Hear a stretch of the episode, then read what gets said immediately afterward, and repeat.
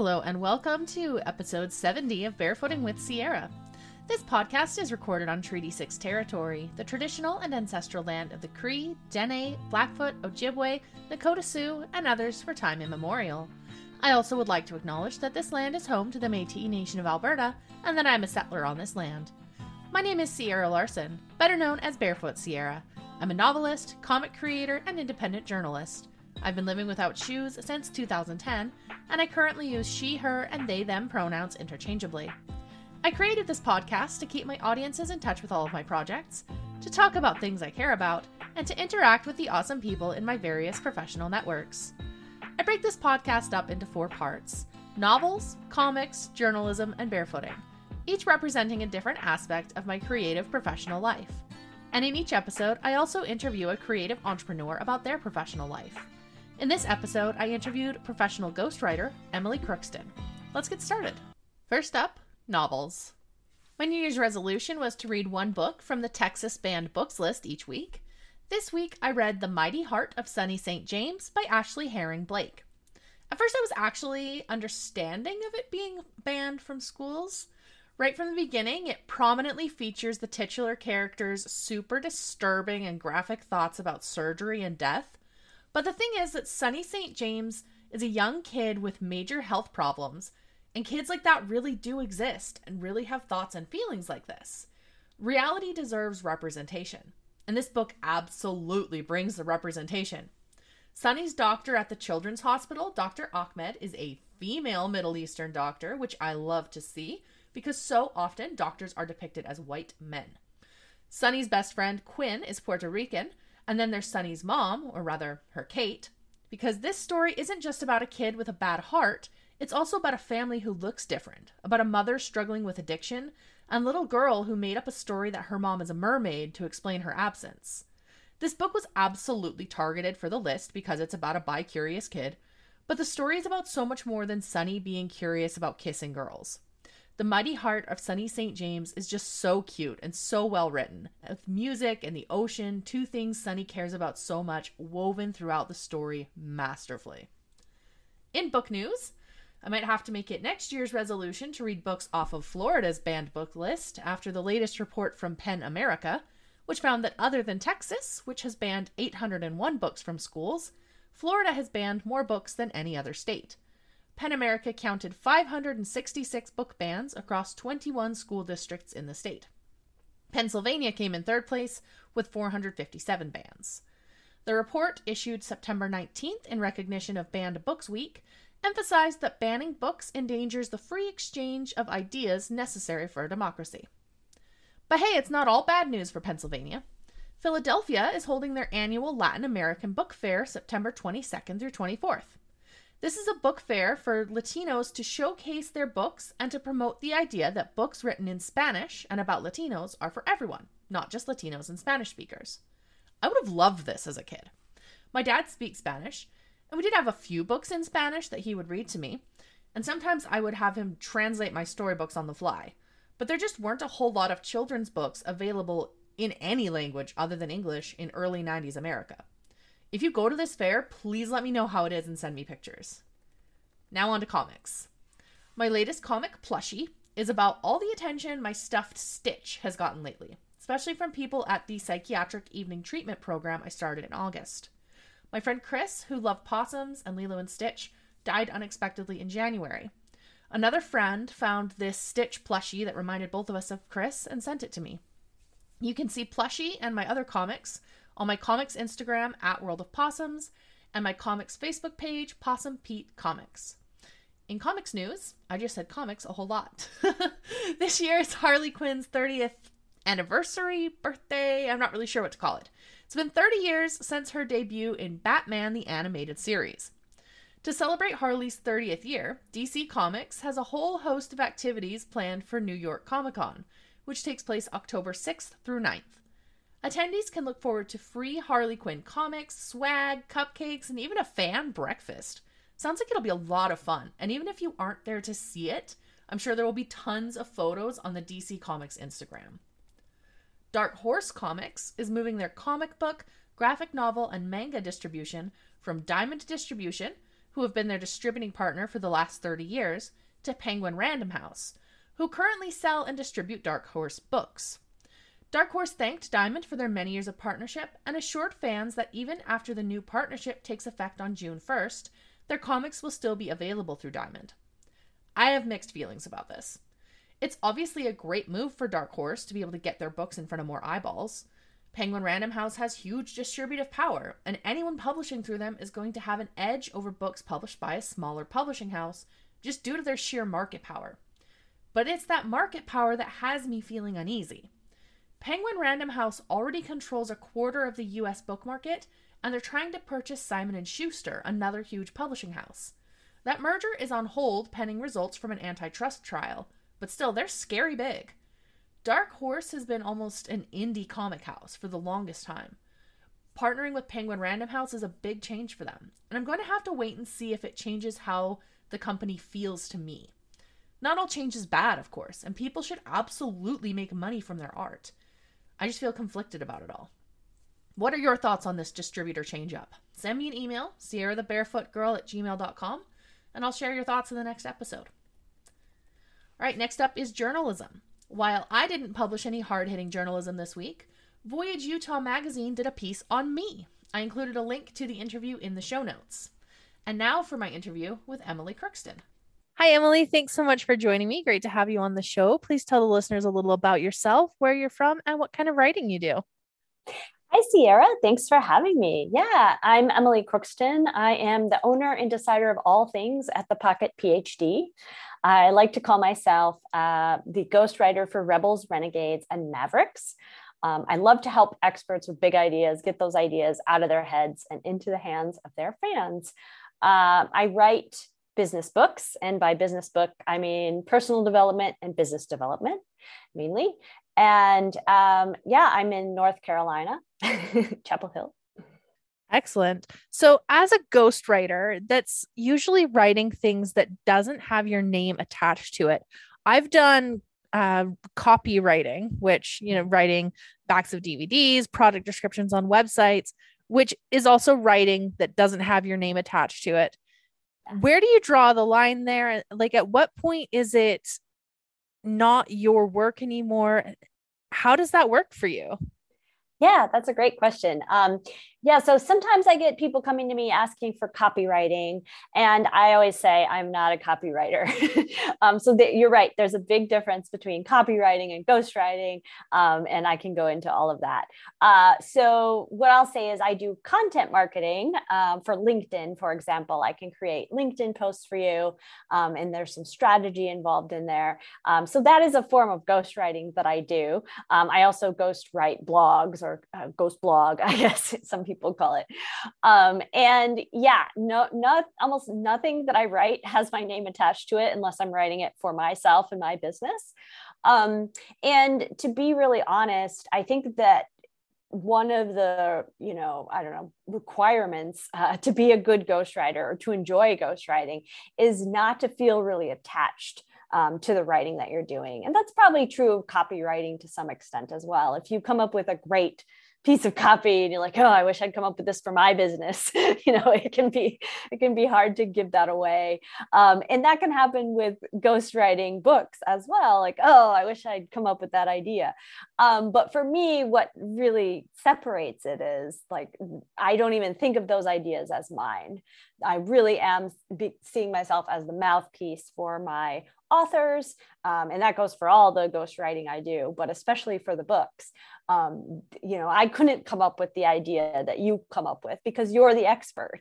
I, i've written books for uh, for example i wrote a book for a pelvic floor physical therapist i know next to nothing about the muscles in the pelvis. I learned a lot in the project uh, in the process of writing that book. Um, but you know so it never really felt like mine because i was really just amplifying and and putting on the hat honestly um, of the first reader or you know putting on the hat of her audience members and trying to make sure that her message was coming across loud and clear almost like a medium who's like channeling a spirit of of communicating their message across Yeah, I like that a lot. Um, sometimes I describe it as like I'm an actor. I'm putting on an actor hat, a persona um, when I'm writing. I often, even when I'm taking notes in conversation with my authors, I'm trying to capture their language. You know, I'm really taking the notes in their voice if I can. You know, that's that's all really helpful. Yeah, I bet that would be really immensely helpful because that would be personally a struggle for me to write in someone else's voice. How do you do that? Yeah, it's super challenging. I think I have a natural capability um, around it. Um, I was the oldest of five children, and I think that experience helped me learn a lot about empathizing with other people. And you know i spent a lot of time trying to keep the peace in the house. So i kind of felt like an amb- ambassador or something a, a diplomat um, at times. And i think that allows me to kind of put myself into their shoes really easily. Um, and i think i i'm a word person. Every writer is probably a word person. Um, so i pick up on little nuances and i hear oh that person talks this way. That's that's an interesting turn of phrase you know oh i wouldn't have thought to say it like that or oh that's a joke you know i like that joke you know and so i might hear that language and, and pick up on it and just you know i keep it in my mind. Um, sometimes i think about you know maybe i should be recording the calls i have with people and, and going over them carefully but i don't know. If i'm taking good notes it tends to stick um, pretty easily. And that's another part of my process with ghostwriting is I meet with my authors every week while we're working on the project. So the more I'm hearing them talk and the more I'm reading what they write, you know, I get into the flow of their voice. How many books would you say that you have ghostwritten?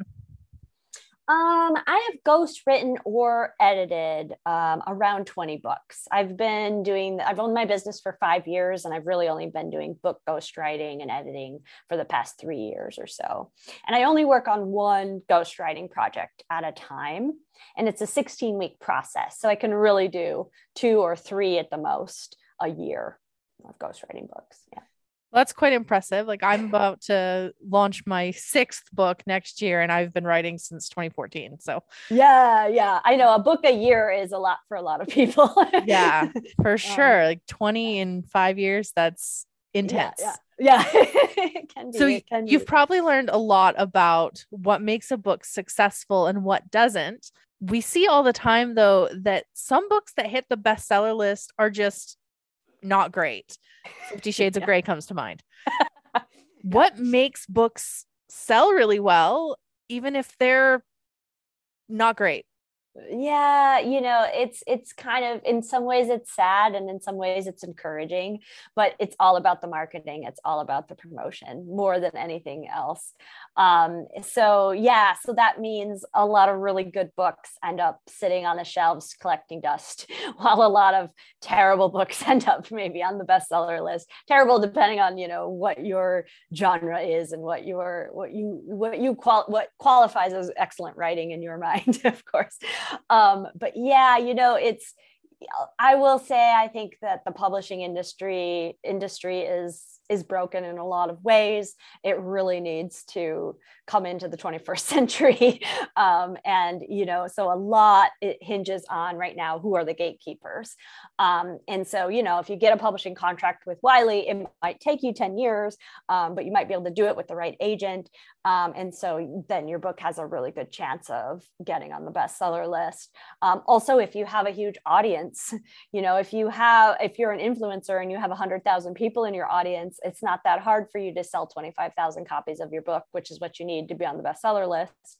Um, and so it doesn't at that point really matter what the quality of the book is, um, to be honest, because if you have a big enough following um, and you have, you know, people who are just waiting to buy up whatever you create, um, then you can get on the bestseller list. So yeah, there's a lot of factors that you know are are probably unfair and point to other inequalities in society um, that go into all of that stuff. And you know as with any type of gatekeeping there's going to be those kinds of you know uh, challenges there. And there definitely have been those influencers who put out a book and it's so bad i couldn't even finish it. What even is this right? I know i know. Yeah and i mean it points to like you know you you get you work really hard maybe on the first book and you break into the bestseller list you get on there and then you know you could coast after that to be really honest. Once you're on the bestseller list it becomes really easy to sell sell out more of your next book and um, so i could see the temptation for for authors to just kind of like eh, I don't need to put in all the effort to the next three or four books, you know. Um, it's yeah, it's it's interesting. It's interesting. I don't know. Personally, I don't think I could just not put in the effort on a book because that's my story. It's my baby. I'm putting it out into the world. But yeah, I don't know. Totally. Some people it's just like book, money, fame, Right, right. and I think it happens more with people who, you know, they're selling themselves in all kinds of ways. And it's not just about the authorship. It's not just about the books they're writing, you know, they're they're selling their courses or they're selling, you know, their their brand, as it were. Yeah. Yes. Yes. There are there are definitely those people out there in this day and age of the internet. yeah. So with having written so many books, what are you know the biggest lessons that you've learned and advice that you can give to people who are writing you know on their own? Yeah so the first piece of advice i always give to new authors is just that when you're writing it can feel like the writing itself is the work it's the marathon right and you've you've been working on your book for a year it's finished you're like celebrating yay but that's really just the beginning because you really need to promote that book to to make sure it gets into the right hands um, and to make sure that you sell more than a few hundred copies if that's your goal um, yeah, so that's one thing. Realize that the promotion and marketing is just as important as writing a great book. Um, and you know it, it takes time to write a book. It's hard work. It takes a lot of effort. Um, so the biggest question i always ask my clients is uh, what's the business case for this book? Um, you can have a, a, desire to write a book and you know a lot of people writing memoirs or writing fiction um, you know they have this drive to write a book and it really comes from inside of them.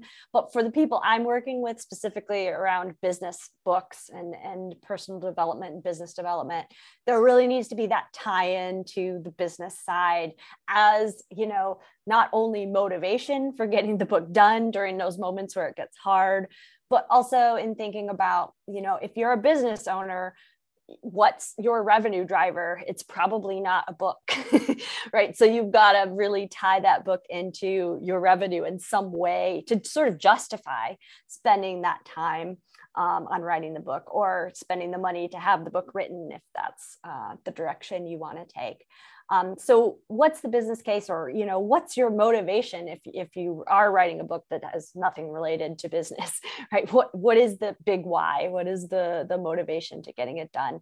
Um, because every author comes up against an obstacle as they're writing. And you, in those moments, you need something to, to go back to, to, to keep you moving forward. Otherwise, you know, you'll be the person who calls me up and says, I've been trying to write a book for 10 years, you know, and it's just not happening. um, so yeah, that's that's those are the biggest things I would say.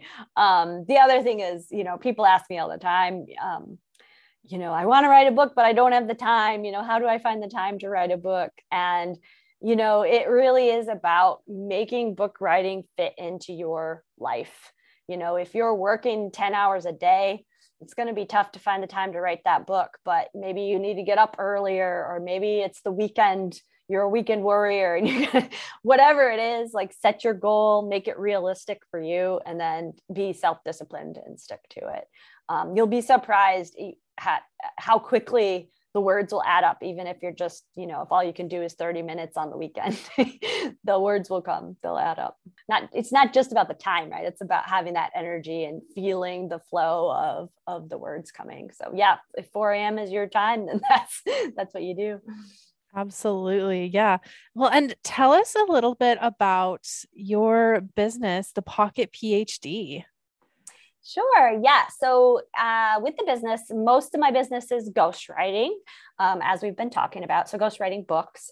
Um, I also have recently introduced some LinkedIn services.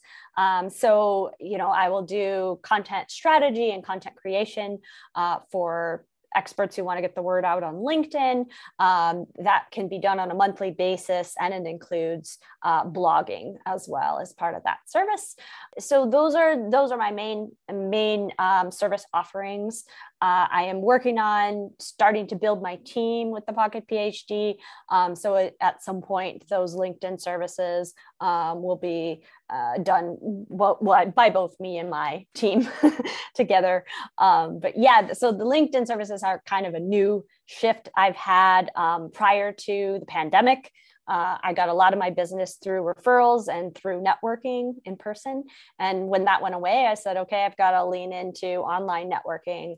And that became you know the project that i did with linkedin i through that through the course of just using linkedin daily for a couple of years i've learned a lot and so that all of that gets shifted into the services that i'm offering to my clients now well, i don't understand linkedin at all so kudos to you on that um, yes. i'm not a linkedin person i have a profile that I think my picture on there is from 2013. yeah, well, it's interesting because, you know, a lot of people think of LinkedIn as just this space for job seekers or just this place to go to find job candidates if you're running a business. Um, and it's sort of exploded. It's become more of a platform for almost everybody. And the great thing about creating content on LinkedIn is that there's something like 400 million users on LinkedIn, but something like only 3 million actually create content on a consistent basis for the platform. So it's a pretty big you know opportunity uh, to put out content. And so a lot i've noticed a lot of business owners a lot of authors are really starting to use linkedin more um, as a place for personal branding. Good to know. I might have to figure out this linkedin thing. You might want to check it out. Yeah. For sure. Uh, where can people find you online and connect with you on social media yeah, so obviously you can find me on LinkedIn. I'm Emily Crookston there. Uh, you can also find me on my website, which is thepocketphd.com. And I'm on Twitter, EM Crookston, um, although I'm not that active on Twitter. well, Emily, it's been so great chatting with you. Thank you so much again for joining me. Thank you, Sierra. It's been great. Last but not least, let's talk about barefooting.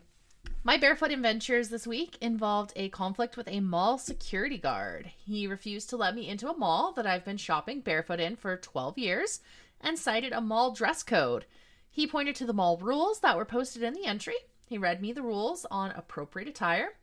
Appropriate attire must be worn inside the shopping center. Attire may be considered objectionable, con- constitutes a disguise, hoods, or is intended to conceal the identity is not permitted which to me means uh, anything that's considered objectionable to me would be like something with naked people on it or like gang symbols or hate speech. But according to this security guard, who I have never seen before that day, so it must have been pretty new, objectionable attire was not having shoes on. I had dislocated my knee and I was on my way to the pharmacy to pick up medication. I was already in a bad mood, and this guy was making my day even more difficult. I'm okay with admitting that I did not handle the situation well. I ended up yelling at the security guard, which didn't help my case. I did eventually get into the mall, got to the pharmacy, and got my medication, but only after I went all the way back to my vehicle and put my emergency shoes on. I just hope that security guard isn't working on the night they do trick or treat at the mall, because if he is, he's going to lose his mind over all those kids wearing hoods, disguises, and clothing intended to conceal identity. In barefoot news, Kevin Valenzuela, a biomechanics professor at California State University Long Beach, just put out the results on his study on weight training barefoot versus wearing athletic shoes. He found that the study participants who lifted weights while wearing shoes had to work harder to lift the same amount of weight compared to those who were lifting barefoot. Otherwise, there was no significant performance difference. The difference in effort is likely due to the height difference created by the sole of the shoe. While going barefoot doesn't significantly affect weightlifting, being barefoot while just walking helps strengthen the muscles in your feet and helps your brain better understand where your body is in space, known as proprioception. Country artist Jake Owen, most famous for his song Barefoot Blue Jean Night, confirmed in an interview that he does indeed prefer to be barefoot.